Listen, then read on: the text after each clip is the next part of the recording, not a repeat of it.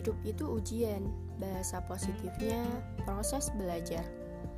Kalau hidup itu ujian, berarti pasti ada yang menguji.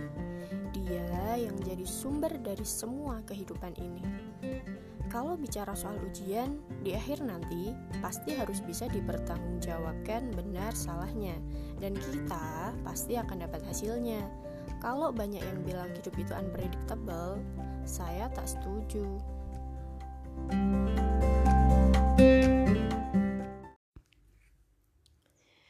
Surrounding myself in teaching and learning language as concentration field for my undergraduate degree speaks a lot for my interest. Yes, I came from Faculty of Teaching and Teacher Training Indonesian Language Teaching and Literature program. Immersing on Unilife as the one and only child in my family who had chance for it taught me various value at this time since I already graduated from few months ago. My name is Umi Zulaika. I really enjoy the perks of language learning, especially showing off to the world my own language, Bahasa Indonesia. As for the internalization, Bahasa Indonesia take its role by BIPA, or Bahasa Indonesia untuk penutur asing, or Indonesian Language for Foreigners program. And for my last semester this year, I've participated on BIPA teaching several times.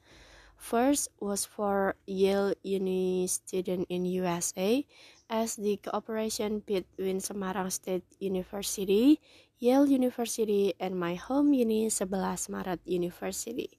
There, I committed to be Yale student partner in learning Bahasa Indonesia for three months long by interactive Zoom learning. Second time, I assist my lecturer in BIPA teaching.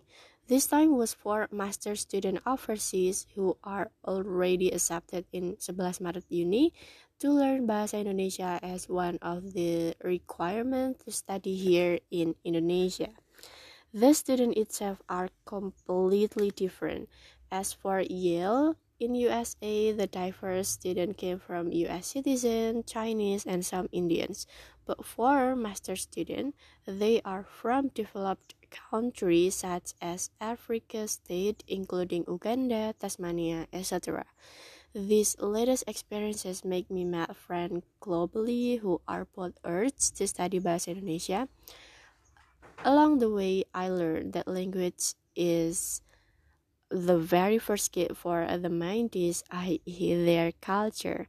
I realized while we're on class, it's quite impossible to avoid language learning without cultural talk. It's always end up sharing, paying attention towards our its own culture.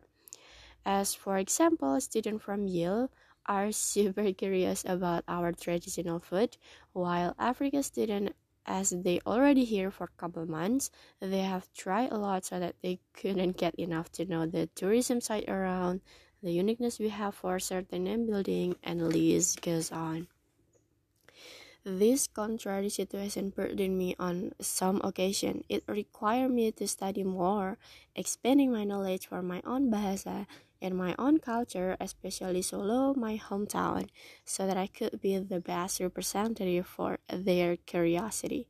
In terms of conclusion, it always teaches me that language learning and cross culture are both completing each other. And I proudly will say that language learning is my self diplomacy to acknowledge people globally how Indonesia look like how Indonesia feels like, and how rich Indonesian culture is.